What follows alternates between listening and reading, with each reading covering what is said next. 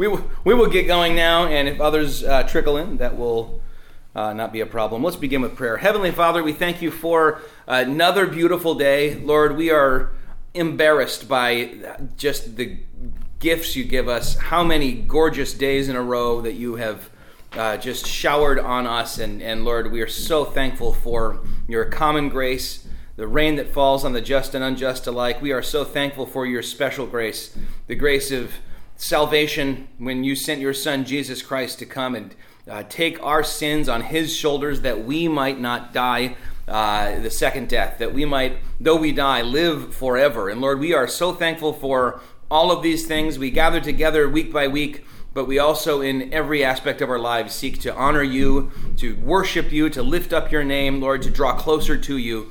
And as we uh, look at this uh, document that was put together uh, first by Puritans in, in England and then uh, by Baptists uh, was, was modified, we, we pray, Lord, that we would find uh, their wisdom is a boon to us and, and a help to our, our piety and our, our uh, following close after your son Jesus. We pray, Lord, that you would reveal a bit more of yourself to us today. And as we read about the law and continue studying the Ten Commandments in this portion of the Catechism, we thank you and praise you that we do not find salvation by keeping these commandments, because we know not any one of us could be saved by works of the law, but Lord, that we find salvation uh, by grace through faith that it is not of any one of us, not by anything we've done or could do, only by the death and resurrection of Jesus.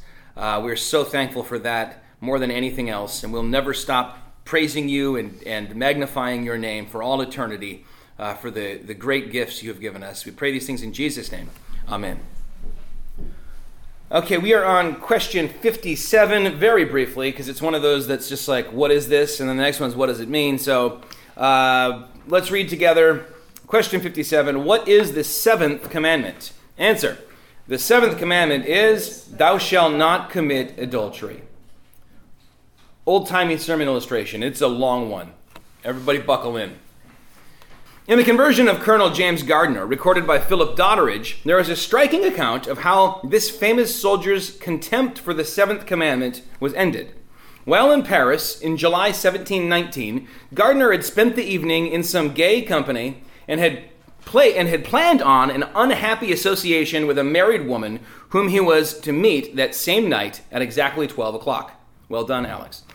The company broke up about 11, and not judging it convenient to anticipate the time appointed, he went into his chamber to kill the tedious hour, perhaps with some amusing book. But it accidentally happened that he took up a religious book, which his good mother or aunt had, without his knowledge, slipped into his cases. It was The Christian Soldier, or Heaven Taken by Storm, by Thomas Watson. Ever read anything by Thomas Watson? Spectacular. Have you ever read uh, The Valley of Vision? About two thirds of that is by Thomas Watson. No? You, you have, you don't like it. Get The Valley of Vision. I wonder if they'd come up with like a, uh, a modernized English version of that that kills all the majesty, and you'd be like, yeah, this is right where the rubber hits the road. Uh, guessing by the tide of it that he should find some phrases of his own profession spiritualized in a manner in which he thought might afford him some diversion, he resolved to dip into it. But he took no serious notice of anything he read in it. And yet, while this book was in his hand, an impression was made upon his mind. Perhaps God only knows how, which drew after it a train of the most important and happy consequences. He thought he saw an unusual blaze of light fall on the book while he was reading, which he at first imagined might happen by some accident in the candle, but lifting up his eyes, he apprehended to his extreme amazement that there was before him, as if suspended in the air, a visible representation of the Lord Jesus Christ upon the cross, surrounded on all sides with a glory and was impressed as if a voice or some equivalent to a voice had come to him to this effect, for he was not confident as to the very words O sinner, did I suffer this for thee, and are these thy returns? Struck with so amazing a phenomenon as this, there remained hardly any life in him, so that he sunk down in the armchair in which he sat, and continued, he knew not exactly how long, insensible. Nor did he, throughout all the remainder of the night, once recollect that criminal and detestable assignation which had before engrossed all his thoughts. He rose in a tumult of passions not to be conceived, and walked to and fro in the chamber till he was ready to drop down in unutterable astonishment and agony of heart, appearing to himself the vilest monster in the creation of God, who had all his lifetime been crucifying Christ afresh with his sins, and now saw, as he assuredly believed, by a miraculous vision, the horror of what he had done which this was connected such a view both of the majesty and goodness of God as caused him to loathe and abhor himself and to repent as in dust and ashes. Seventh commandment, not usually part of people's uh, public testimony, but for this guy, that was his plan. And while he was waiting out the tedious hour, uh, had this supernatural experience, it raises in my mind several questions that aren't entirely related to the seventh commandment.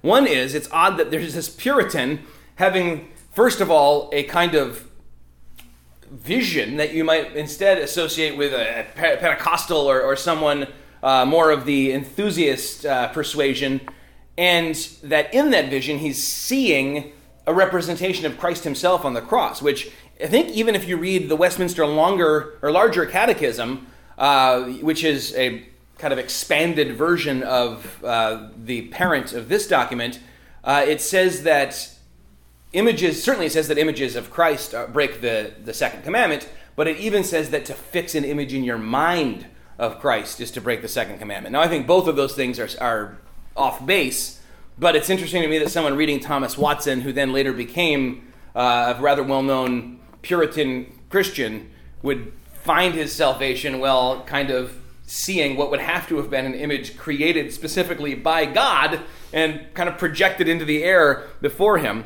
Uh, if you ask me, this is, if I could choose, I wouldn't want to be sitting there in a sad place waiting for a prostitute, but if I could choose like the means of conversion to be holy, you know, revelation of Christ on the cross in fire in front of my eyes, uh, I'd love to be able to think back on that and uh, certainly bolster your faith. Uh, the other thing that I thought was interesting is that he was so convinced that he had throughout his whole life.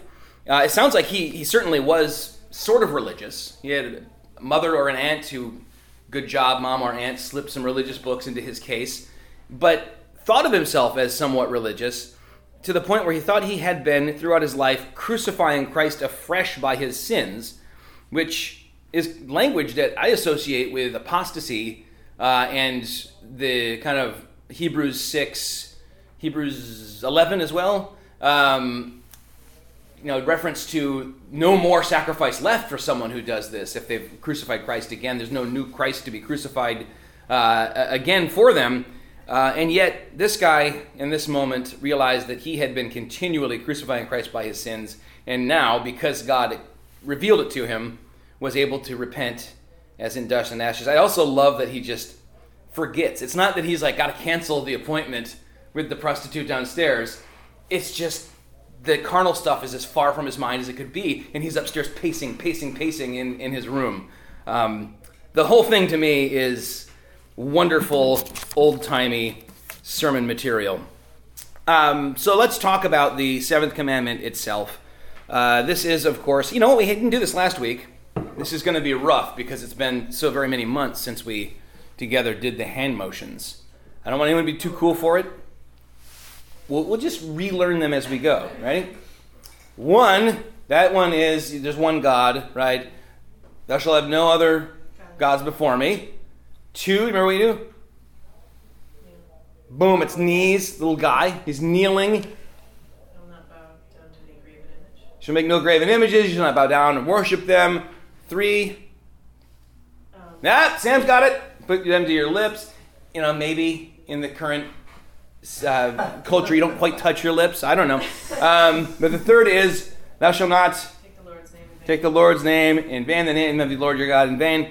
The fourth one, they get more and more stretchy from here. These little guys heading to church, remember the Sabbath day and keep it holy. You can like make up little conversations for them, like, "Hey, oh, you forgot your Bible? I got my Bible." Or they can be fighting on the way there, and then when they get there, you can have them go inside. Oh, Levi's the little pinky. I love it. Uh, fifth, Honor your father and mother. it's a spanking, a little controversial. Honor your father and mother. That's the only one with a promise, etc. Okay, the sixth one. The German three, into guns. Oh. Yep. Forgot that one. Thou shalt not murder. Thou shalt not murder. And now we're on the seventh. And this one is uh, the second biggest stretch, I think. This? No. it's like this. Oh, the A. and you're making an A. Oh. okay? Okay. So you so if you're listening to this, you take the two fingers and turn them down so they make like the the kind of shift six part of the A, and then you take the all five fingers of the other and turn it sideways so you're looking at it sideways and make the crossbar of the A. It A. doesn't work for yourself. It only works for somebody else. It doesn't. It, it's so dumb that you will remember it now. Like with mnemonic devices, the dumber that. they are. That's the one that's hardest to remember. Really? Okay. Well, that one is then thou shalt not commit adultery. The next one is the. That's entertaining. It's isn't the next one like the. Yeah, the next one. Okay, let's do the rest of them. Eight, you make little. They're not goggles. It's a little mask. It's a mask. So you're you're good. You're you're you're the virtuous one because you're wearing the That's mask. the wrong kind of oh, mask. Oh, wrong kind of mask. All right. So yeah, thou shalt not steal. not. Oh, this one is the one. This is the biggest, but you remembered it. You take the nine and you go, and you lay them down.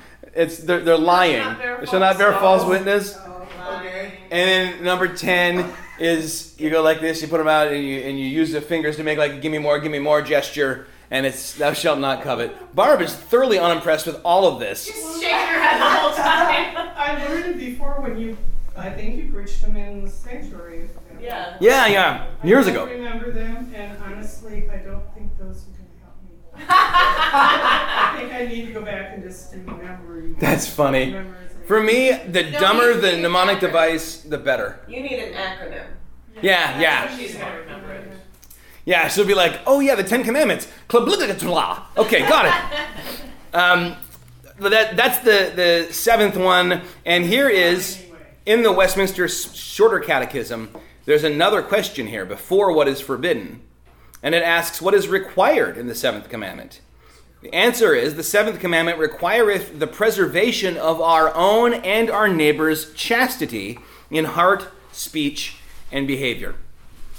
Now, this is a word that I think most people don't grasp what it means chastity.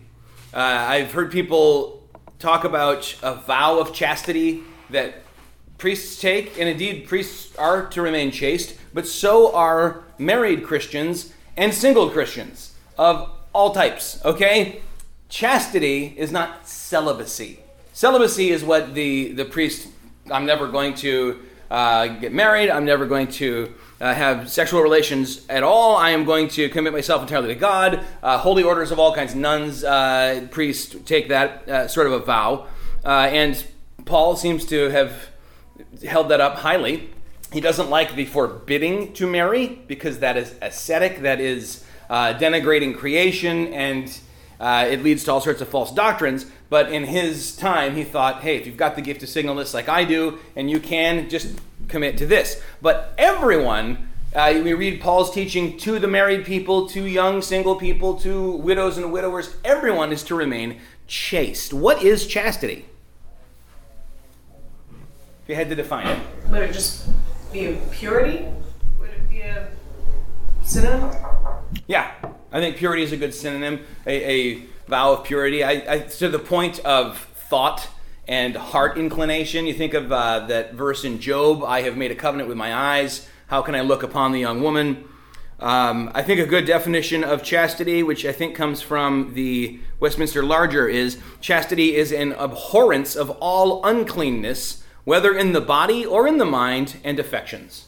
So the notion that we would hate uncleanness. Now, that's kind of a double negative rather than that we would love purity, but I think you need both. I, I saw somebody on Twitter the other day, um, I think responding, reacting to some kind of controversy I'm not aware of, saying Christians need to be known not just by what they're for, but by what they're against. And Wait. Do you mean that switch? I don't. Um, and I think he was responding to someone who was saying, now let's not be negative. The world only hears us talk about what we're against, so let's instead just talk about how we love Jesus and we're for forgiveness and blah, blah, blah, and leave all that controversial stuff aside And this guy uh, was saying, no, we do need to be known by what we're, first of all, what we're for, which is that Christ is our Savior, grace through faith, etc., but also what we're against, because someone needs to speak out into the darkness uh, and say, This is the truth. You're hearing lies, and we reject all uncleanness. Uh, this happens throughout the New Testament. I mean, if you took out the sections where Paul was talking about what he's against and only left him talking about what he was for, the New Testament epistles would shrink by half at least. There's a lot of correcting, uh, correcting errors, uh, correcting uh, behavioral problems in the church that become a bad witness for that congregation and bring uh, all sorts of ill repute on Jesus' name. Uh, I had written a note to read. I was really into like reading the Roman Catholic Catechism for some reason. The last time we went through this, uh, comparing and contrasting. I don't know how useful that is. I didn't even bring it in here, so we'll, we'll skip that. Uh, if you want to write down uh, that Job reference, that's Job 31 1. Uh, that is where uh, software service that's founded right here in, oh gosh, right nearby. Cal, you and I went there. Um, it's called Covenant Eyes. What town is that in? Isn't it St. John's? St. John's, yeah, it's in St. John's, uh, and it's worldwide. Uh, covenant eyes meaning I've made a covenant with my eyes, and now I'm going to covenant with other people, so that when I'm on the, you know, in, in the sewer pipe that is the information superhighway, I will not get into all the filth and garbage. We'll hold each other accountable. It's an accountability partner system. They get it from that verse. Uh, there's a great Trip Lee song called Covenant Eyes. Um, I should play that in here and just watch you all respond to it.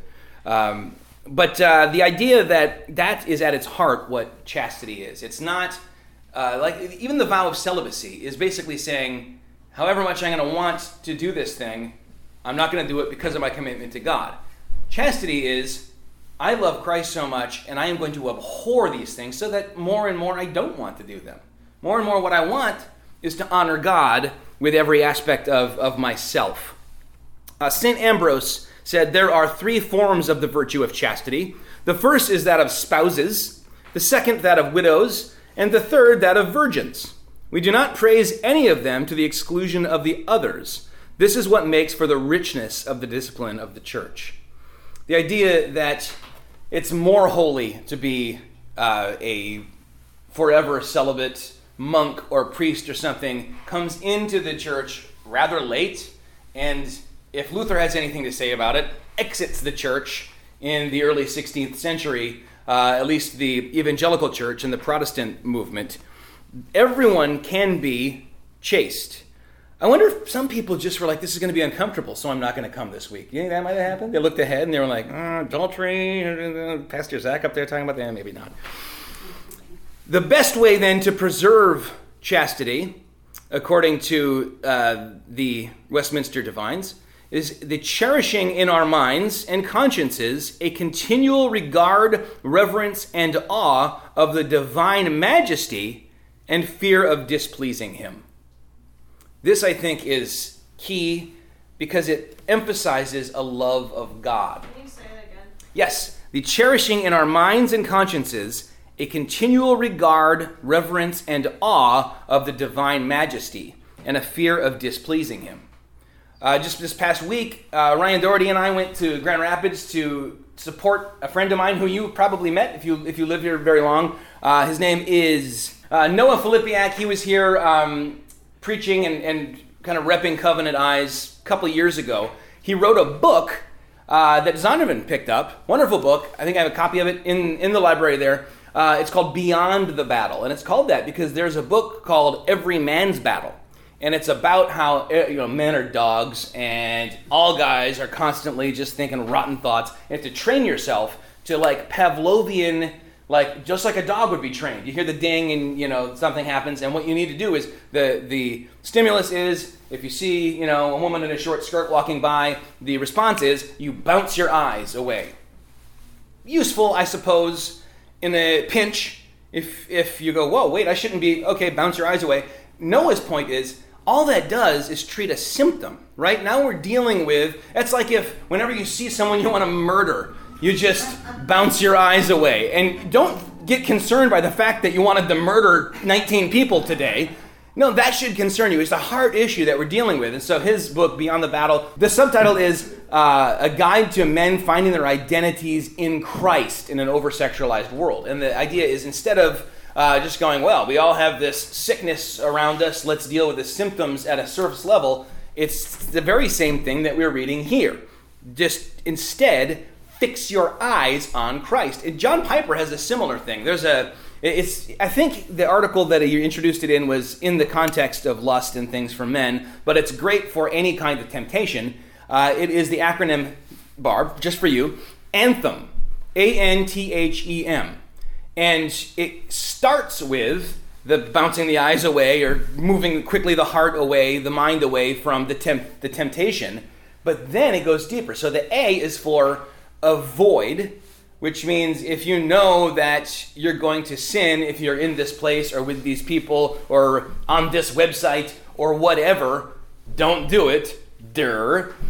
N is for no. And that would be the, the bounce part where you, you is the moment any kind of temptation, something that is going to be displeasing to God, a desire to gossip, a desire to lash out at someone, or even just to take that hatred and kind of suck it in and hold it close to your heart for a minute because it feels good. You have to say no with as much force as possible. Piper says even to say it out loud, which I think would make everyone think you were crazy and might make life more interesting if you're walking around going no. Um, but to just as firmly as possible snuff it out like like the heel of Christ on the snake. The T is then for turn. Turn away from it but not just to whatever's near it. Not just, oh, I'm going to bounce over. And I think every man's battle, I read it years ago. I think it's like, you know, find somebody that you're definitely not going to have any, which is just awful objectifying of people to the core. Um, but, you know, like if you're at the beach, find like some hairy dude in a Speedo or something and bounce your eyes to him. Instead, turn to Christ. And, and now you're instead of thinking about this thing that you're tempted to do you're doing exactly what we read here uh, cherishing in our minds and consciences great reverence and awe for the divine majesty. The h is for hold meaning you didn't hold on the temptation but now you hold on to christ for a moment. You just you take a beat and you think about who your god is and how you were bought with a price and how much He loves you and how there's no satisfaction in any of the garbage you are tempted to do in the flesh, but when you turn to Christ, there's perfect satisfaction in Him. You hold it there. Um, I'm doing this from memory. The E is for enjoy. So enjoy the fact that you are able to come before the throne of God. Now we're no longer thinking about this momentary, uh, um, you know, pleasure or gratification in the flesh that would have just turned to shame. Now we're thinking about enjoying the eternal God who created us and loves us and redeemed us. And then M is move, and it is move into something useful. You are tempted to do something that was not only useless, but detrimental to you in the image of God in you and in somebody else. Now move into serving someone, reading a, reading a good book for that matter, anything that's going to be useful. And, and I love the way that that starts with, yes, the necessity of got to clamp down on and, and even this reminds us of how paul talks about beating his body and keeping it under subjection like a like a athlete punishes his body when he runs really hard and trains. But then it moves quickly away from that. It's not just about discipline. It's not about i made a vow and i got to keep a vow. It's about what christ did for me and who he is and holding fast to him and enjoying his presence. I, I think that is in many ways the heart of the not only the reformed but the christian approach to these matters of, of purity and things. Somebody open your bible to proverbs 5 if you would.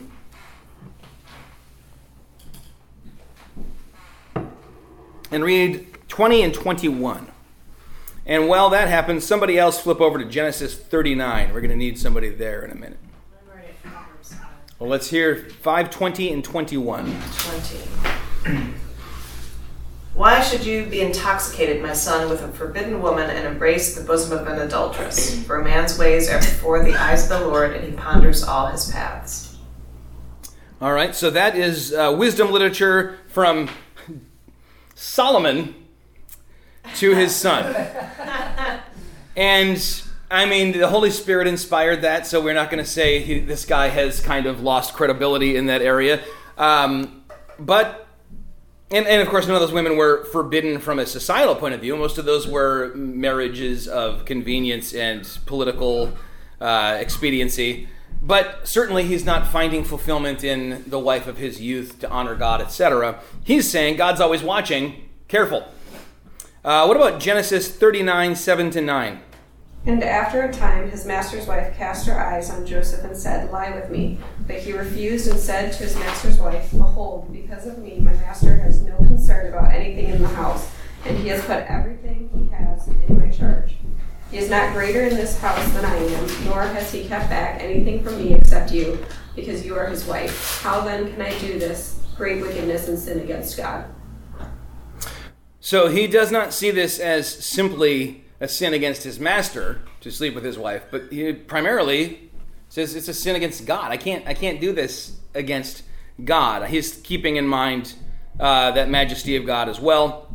I think both of those uh, highlighting women as the kind of temptress is where the church has tended to go. But there are very, very many passages you can go to in the scriptures that point to men being slobbering idiots driven by libido uh, and and just headlong into sin. I mean, they didn't give us any of those, but I think that's kind of a indicator of who put this stuff together. Uh, old white men in the uh, Renaissance. So that's just what we're dealing with. We could say, you know, what what are the effects of uh, not being chaste and not keeping guard on our, you know, Paul talking about every man uh, keeping his own vessel in honor. And the answer could be looking at when David's son was filled with lust for his own sister and raped her, and, and awful things. I mean, or, or um, I mean, there. Let's not get into the seediest parts of the Bible, but there are innumerable situ, innumerable situations in the Bible where people of every walk of life and both genders throw aside honoring God with their sexuality, and horrible things transpire. Think, says Cornelius a Lapide when lusts goad thee, in thy hand and choice are heaven and hell, salvation and damnation, bliss or misery everlasting. Choose, think, a moment which delighteth, eternity which tortureth, on one hand, a moment which tortureth, eternity which delighteth, on the other. I think that is that ought to be on every youth group wall everywhere, right? The moment which tortureth is always on everyone's mind, uh, but there is eternity uh, in view as well. What is God's ordained means of preserving chastity? It starts in the garden. Marriage, right? Somebody read for us 1 Corinthians 6.18. Or no, I'm sorry, 1 Corinthians 7 2. And then keep it there because we're going to go back to 6.18. 1 Corinthians 7 2. God's ordained means of preserving chastity. But because of the temptation to sexual immorality, each man should have his own wife, and each woman her own husband. There it is. Paul's view is a little bleak, I think, at that moment anyway, when he says the reason that men and women should have wives and husbands is because of temptation to sexual uh, sin. Uh, but again, he's writing in a, a context where he thinks the suffering that's coming would make it best if everyone was kind of unattached and able to move quickly. Uh, adultery, uh, according to Burkitt, among all sins, the sin of uncleanness lies heaviest upon the conscience, for no other sin is so directly contrary to holiness. No sin quenches the Holy Ghost like this. Aaron, uh, if you're still on that page, read for us 1 Corinthians 6.18 about the kind of uniqueness of adultery. Well, I crossed out a word, which I assume means that you said to cross it out. Or you just didn't like it. I'm going to read it without it. No, read it with it. Don't. don't. Okay. Flee from sexual immorality. Every other sin, other is the one that. Mm. Every other sin a person commits is outside the body, but the sexually immoral person sins against his own body. Anybody have a different translation? I wonder why that's crossed out. You definitely told us that that shouldn't be in there. I would not otherwise cross it out. I don't know. I've seen some of your Bibles. It's just like black highlighter. There's very little left. Yeah, right. Very redacted. Every so every sin, every other sin. I don't I don't recall that. I, am assuming that the word uh, other was just not in the Greek text, and that was an interpretive choice. I don't know. Um, I have no reason at the moment to say that, that, that we should strike that. Every other sin is outside of the body, but the, the sin of uh, the sexual sins are all against the body. Uh, so there are different forms this can take. Obviously, if you ask someone on the street what's adultery, they'll say it's sleeping with another person's spouse. That is adultery proper, I guess. There is also, bless you, fornication. Uh, that is outside of marriage entirely, uh, sex that's happening. That's basically the norm in our culture now. I think it, it wasn't quite even when I was in my teens and early 20s, but I mean, it happened obviously, but it was not so thoroughly celebrated and and kind of affirmed by our culture. Uh, as long as there is the sacrament of consent present for both parties, then the thing is holy in our in our view, our culture's view. Um, uh, so a lot of fornication. What is it the apostle says to do with fornication? Flee it. Flee. Uh, that is what we see happening with with Joseph, where he turns and just runs. Right? He doesn't have the argument with her. He's like, can't do it, gotta go, too holy, and he's off, and she gets a hold of his garment and is able to set him up and, and take him down for a while, but he gets out of there and he remains unstained by, by that sin. There's polygamy.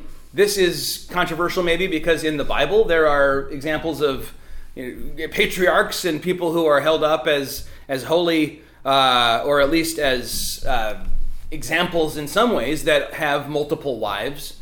Uh, and when you get to the New Testament, we believe in progressive revelation.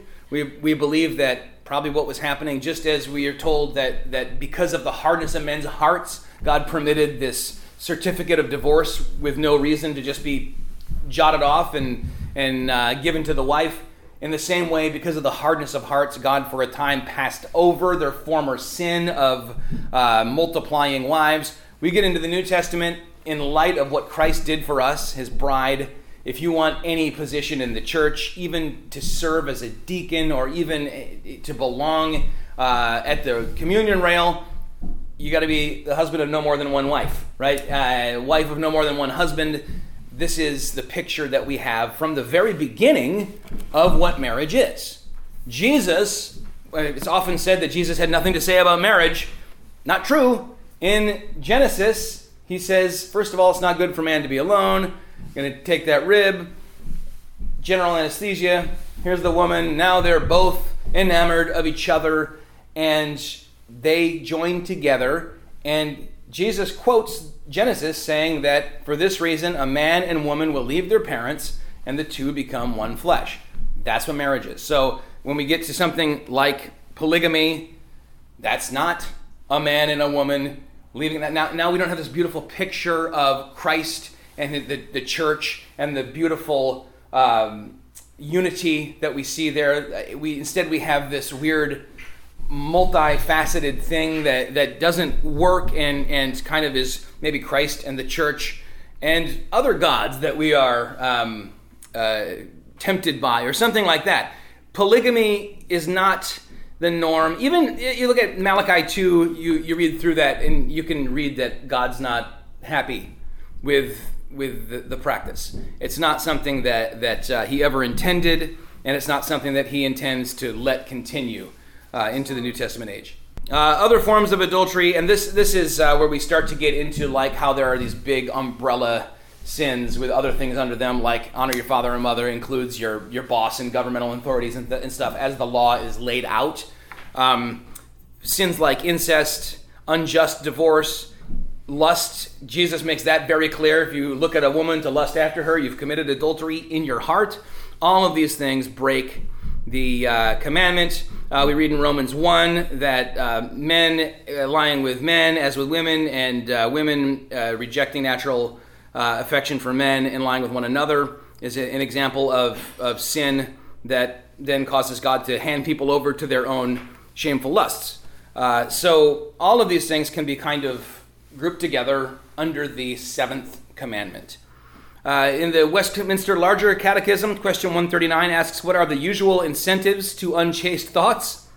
And the answer is lascivious songs, books, pictures, dancings, stage plays, and the like.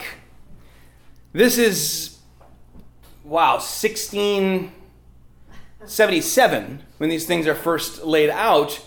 Uh, and fast forward a couple hundred years, even more, and Charles Spurgeon is still sounding the same alarms.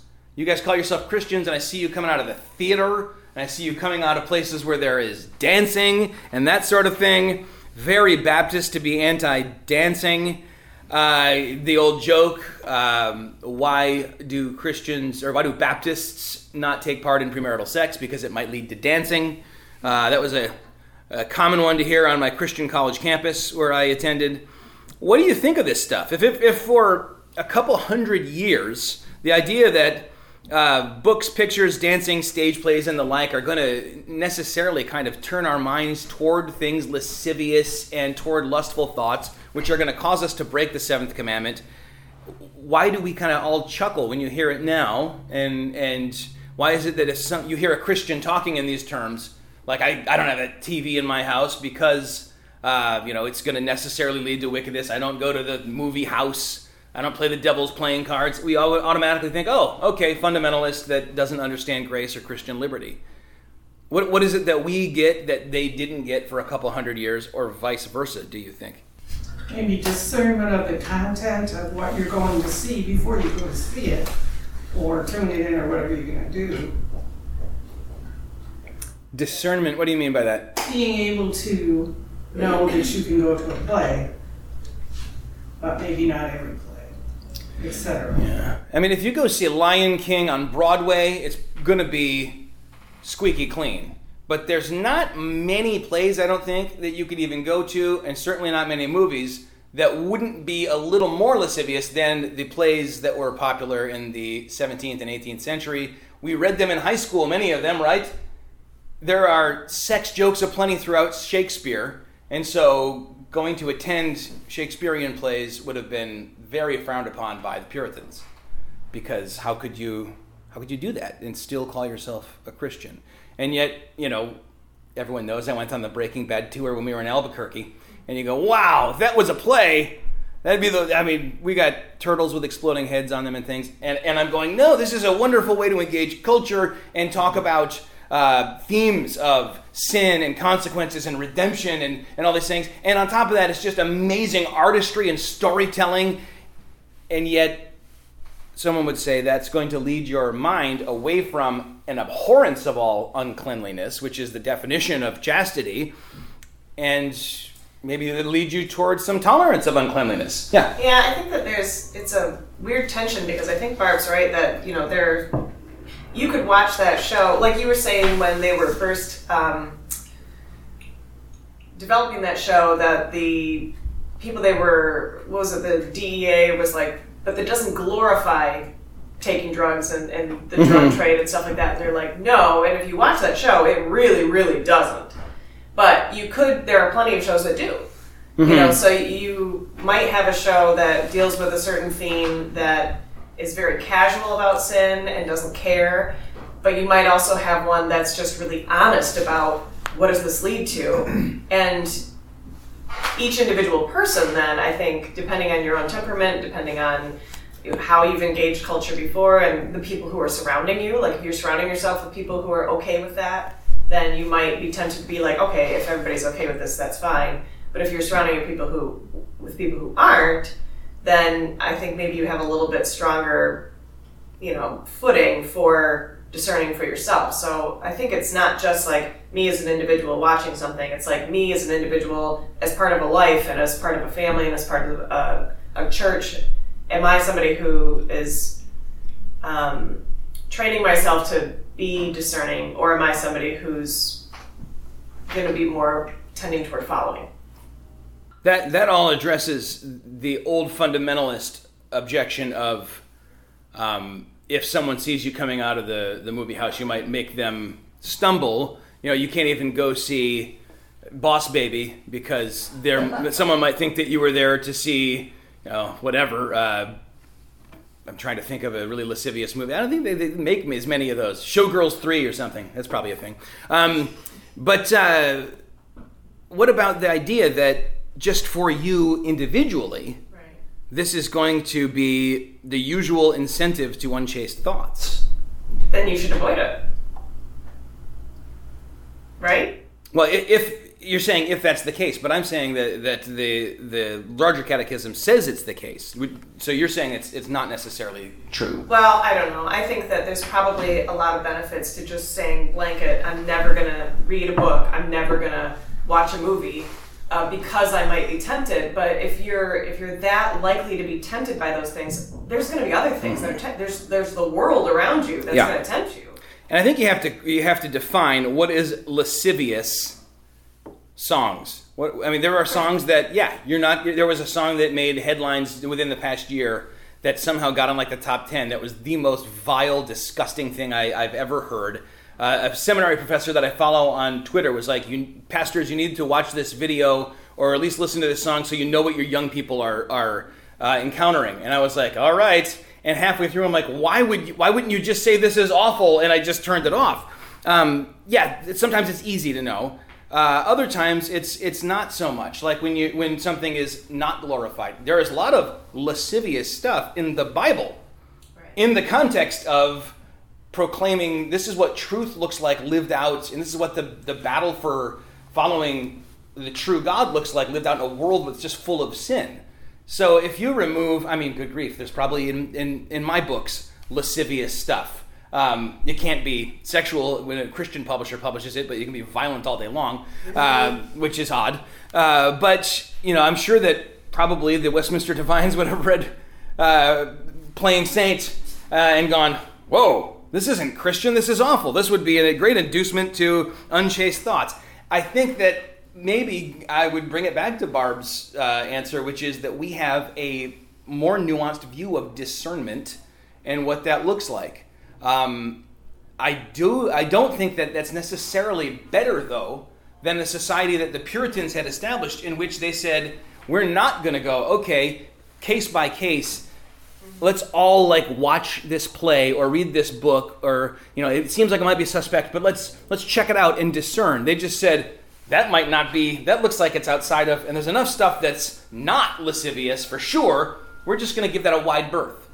There's there's something I think so laudable in that that I kind of I, I, I think about it and I and I think that's probably a better way for a believer to operate. You know, not how close can I get to a line uh, and yet not fall into sin, but how far can I get from it? Yeah, I wonder though if that's a lot more effective when somebody chooses that for themselves than when they say, um, I think that a lot of times you get that sort of rebellious child thing when you're like, okay, you cannot do anything, and all your friends are doing everything, and you can't do this, can't do this, can't do this. Like even you in college, you weren't supposed to smoke. You definitely smoked cigars. You know, you weren't supposed to. Have you definitely had a TV in your room. You know, like I think it's it's easier to like choose this thing for yourself. Like I'm not going to do social media because it's harmful to me, or I'm not going to do this or that, rather than saying like look with the Puritans, it was like everybody in their city, right? Like it was, I don't know. I'll tell you what, I lit up a cigar and I stood before the dean of students. I said, You decide for yourself whether I must obey God or you. Ah, I'm teasing. Um, yeah, no, I think, I, think, I think you are correct. Um, and I mean, the, the weight that's put on Christian liberty in the New Testament, we don't want to ignore. And I think the Puritans do kind of ignore it. There's something neater, cleaner, and simpler about the black and white, this stuff's bad, this stuff's good. But at the same time, yes, you're going to hear this uh, a sermon shortly about how effectively Puritans could, with their um, fire and brimstone, bring people to faith. At the same time, there are many people who aren't going to these days go, oh, someone's preaching fire and brimstone. I'm going to go check it out. but if I can sit down next to my uh, my coworker and say, oh, hey, you're watching this television show. What did you think about the way that the this character that was a Christian did this or whatever? I can engage with them on that level. I think that's something that the Puritans really couldn't very well Yeah, do. like if you didn't do any music, movies, TV, books, you'd have almost nothing to talk about with people who are not otherwise in your church circle. To, to quote another possibly lascivious television show, Uh, you'd become like Ann Veal, and that's the the kind of representation you have of Christians in pop culture, where everything that's quote unquote secular is evil, and they have to have their own like kind of bubble. And uh, was it? I thought you liked our idea of fun, which is study and singing. And he says, No, I like your idea of fun, not having it.